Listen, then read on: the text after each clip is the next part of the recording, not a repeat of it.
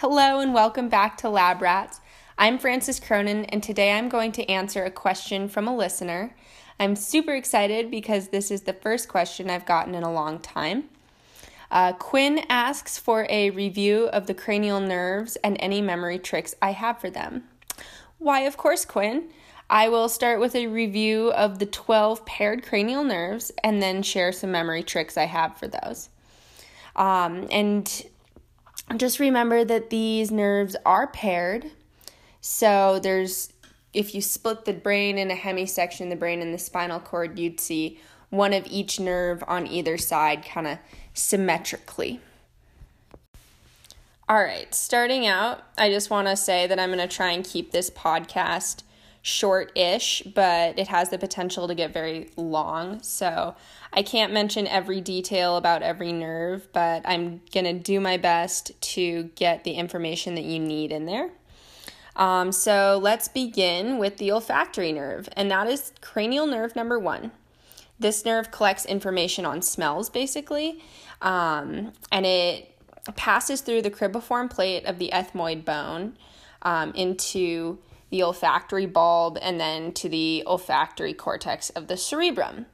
So, the this part of the cerebrum interprets the neural signals that originate in the olfactory epithelium in the nose, and um, this nerve though has a lot of tiny branches, which makes it look like more than one nerve.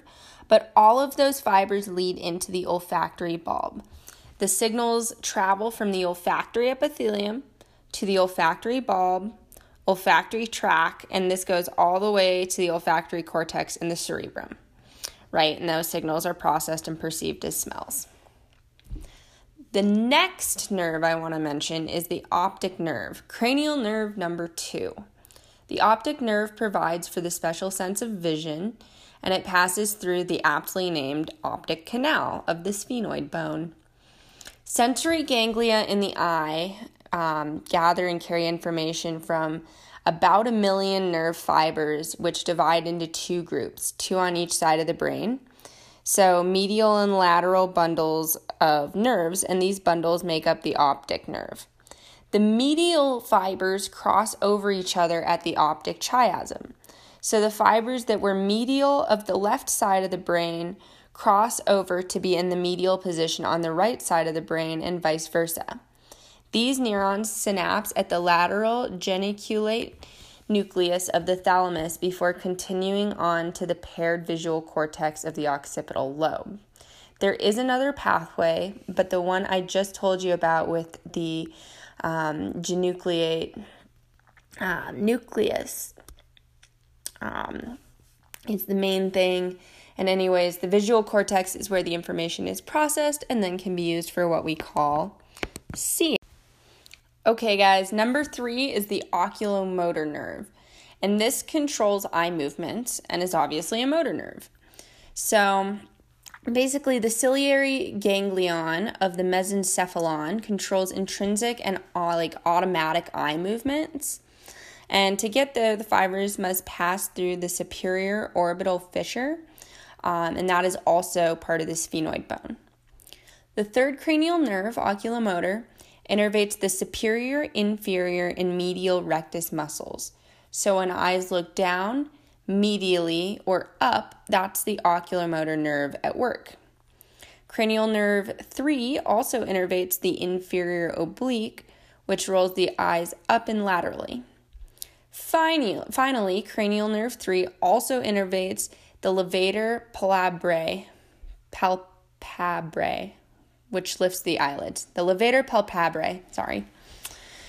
All right, so that's cranial nerve number three.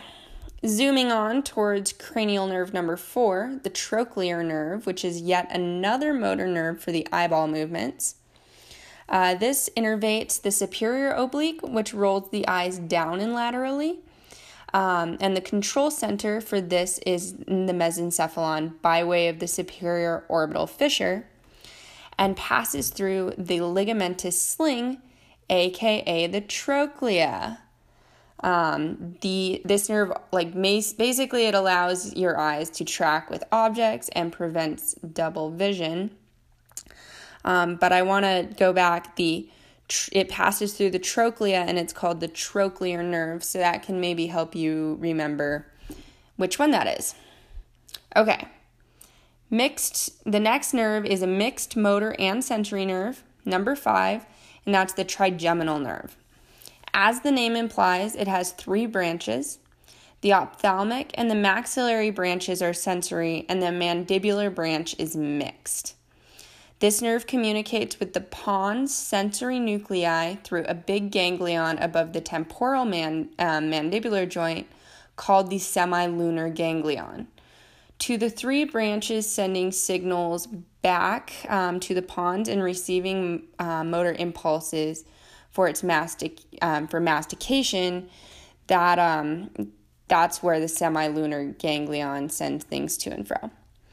So the ophthalmic branch innervates the orbit, parts of the nasal cavities, and skin between the forehead and nose. It's sensory only. The maxillary branch of mixed motor nerve number five um, is also sensory only. It innervates the lower lid of the eyes and the upper lip, as well as the superior parts of the oral cavity, like the teeth and palate, as well as areas of the pharynx. The next branch, the final branch, is the mandibular branch, and this is mixed between sensory and motor. Um, and it's a really large nerve, and it passes through the foramen ovale, um, and it signals to to masticate. Um, it it controls those muscles that chew. Um, it also controls the salivary glands um, with sensory innervation and portions of the teeth, mandible, and tongue. Next nerve, cranial nerve number six, uh, which means we're halfway there. The abducens nerve is pretty simple um, and it is for controlling lateral eye movements, um, also a motor nerve. Uh, and this nerve originates in the pons and passes through the superior orbital fissure on its way to the lateral rectus muscle. That's it. So, the seventh cranial nerve is the facial nerve, which is a little bit more complicated and it supplies, wait for it, the face. It's a mixed nerve, and the sensory part comes uh, from taste receptors from the anterior part of the tongue and the motor part controls the muscles of facial expression as well as tear, mucus, and salivary glands. The facial nerve passes through the temporal bone via the internal acoustic meatus and on the way through the stylo- stylomastoid foramen. That's the stylomastoid foramen. Okay, next up on the cranial nerve speed round is the eighth nerve, a sensory nerve the vestibulocochlear. The primary function it performs is hearing and balance. So, receptors in the vestibule and cochlea of the inner ear deliver information to the cochlear and vestibular branches of the vestibular cochlear nerve. And this comes together and passes through the internal acoustic canal to their respective nuclei in the pons and medulla oblongata. So, very important for hearing, very important for balance and proprioception, uh, perception of where we are in the world, um, slash where we are in space. So that's a that's an important one, and it's easy to remember because vestibulocochlear uh, sounds just like what it does. The vestibule is the part of the ear that we use for balancing, and the cochlea is the part that perceives uh, signals that we interpret as sound. So the next nerve we have is mixed, and it's called the glossopharyngeal nerve, which is number nine. The sensory nuclei of the medulla oblongata receives and sends signals from the glossopharyngeal nerve, innervating the posterior tongue and part of the pharynx and carotid arteries. The motor part of this nerve controls the pharyngeal muscles involved in swallowing and it passes through the, ju- the jugular foramen. All right, so moving on to my personal favorite cranial nerve, mixed nerve number 10, the vagus. This nerve innervates basically all vital organs from the larynx to the intestines, including the heart, lungs, and diaphragm. This nerve is crucial in the operation of the autonomic nervous system, particularly the parasympathetic system. And it controls visceral function um, to a lot of structures. And the sensory nuclei and medulla oblongata send and receive impulses from the vagus's extensive branches. Um, it basically, since it's so involved with parasymp- uh, parasympathetic function, it basically does the opposite of fight or flight. It's the uh, the chew and chew and stew or something, uh, rest and digest. But this nerve could be its whole own episode, so I'll leave it at that and not get too too far into it. Onward we go.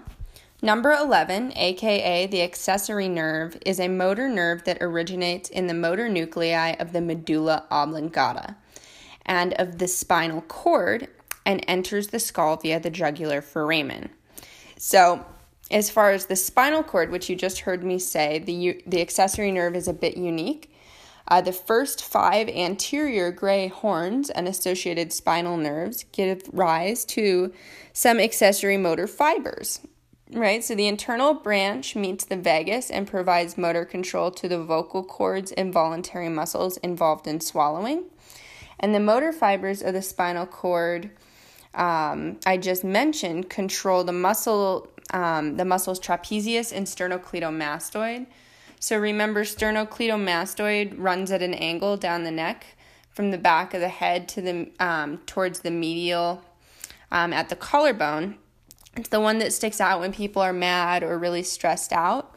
And it's also interesting fact about it when you're trying to draw people the best way to make it look realistic as far as the head and neck area is to give them a sternocleidomastoid line because uh, it just makes makes them look a lot more human in your drawing. All right, on to our final cranial nerve, the last one on our list, and that is the hypoglossal nerve. And that one is also going to be originating in the medulla oblongata. And it is a motor only nerve and it passes through the hypoglossal canal of the occipital bone, and nerve number 12 moves the tongue. This is necessary for chewing, swallowing, speaking, etc. So, I promised you some memory tricks, and I have a couple here.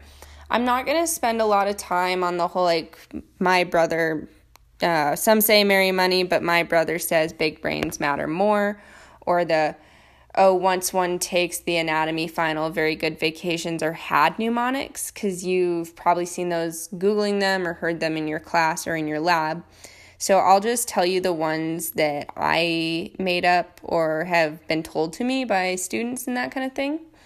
So the first two nerves are olfactory and optic, and people like to mix these two up. So I think about a fart.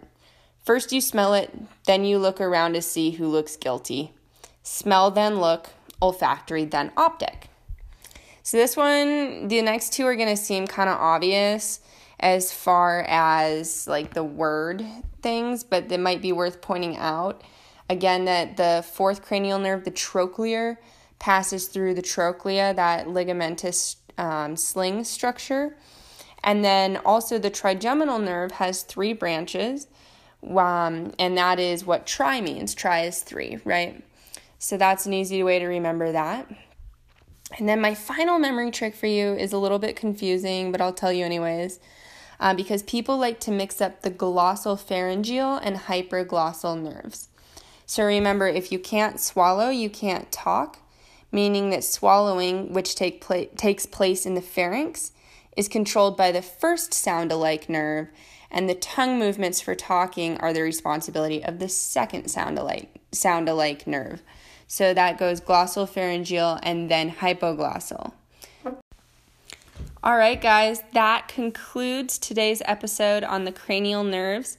Thank you for the question, Quinn. And everybody else, please send in questions because I have a lot of fun answering them and researching for that. Um, and yeah, thank you for bearing with me on the ad placements. They cause just a little bit of money to trickle in so I can buy stuff like microphones so these recordings sound better for you guys. Um, and thank you just for listening to my podcast. I will see you next time. Frances Cronin.